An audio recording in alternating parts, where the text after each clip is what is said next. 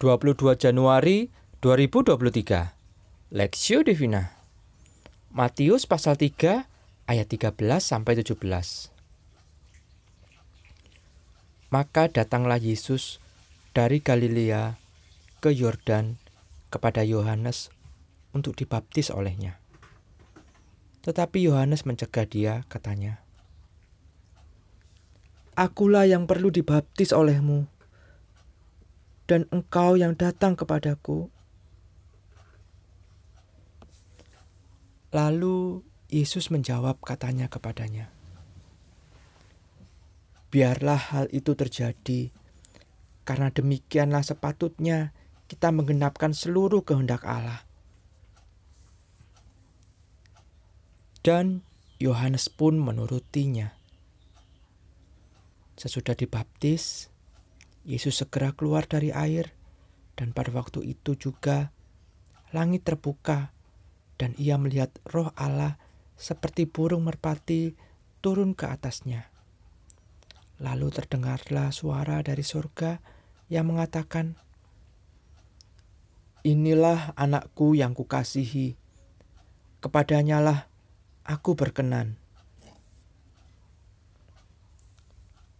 Baptisan Yesus perspektif.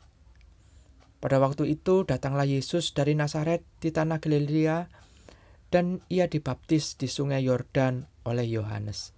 Markus pasal 1 ayat 9. Pernahkah kita mendengar orang yang menganggap bahwa baptisan hanya peristiwa biasa yang tidak perlu dilakukan? Sebab menurut orang itu yang penting hatinya mau sungguh-sungguh percaya. Banyak orang mungkin memiliki pemikiran serupa dan tidak menganggap bahwa baptisan sebagai sesuatu yang penting.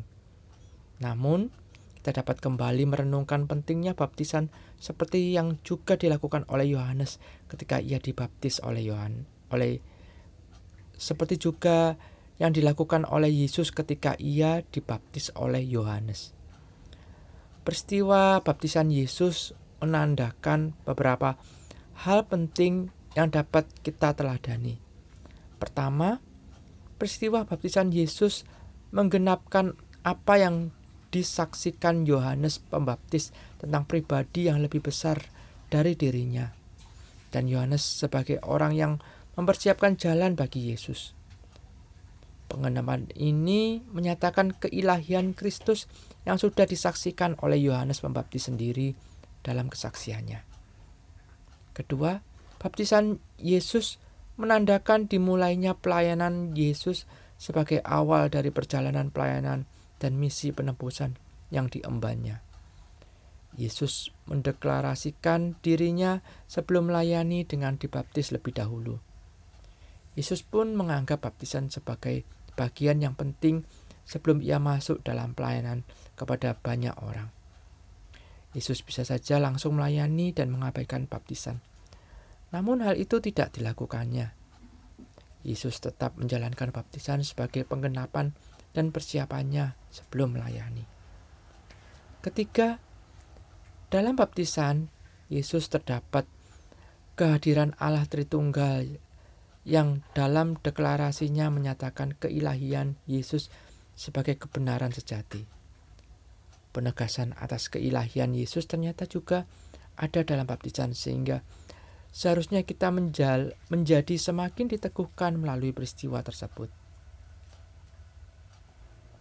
Kita dapat meyakini bahwa baptisan menjadi suatu hal penting dalam kehidupan orang percaya. Dengan kesiapan kita melalui kita meyakini Yesus sebagai juru selamat dan Allah yang sejati dalam hidup kita. Kita juga dapat belajar mempersiapkan pelayanan kita sebagai respons kita akan kebaikan Tuhan dan tidak asal-asalan dalam melayani. Sehingga deklarasi Allah Tritunggal dalam baptisan menjadikan kita sebagai anak-anaknya yang terus belajar untuk hidup berkenan di hadapan Tuhan. Studi pribadi, apa metode baptisan menjadi penekanan utama dalam baptisan Yesus?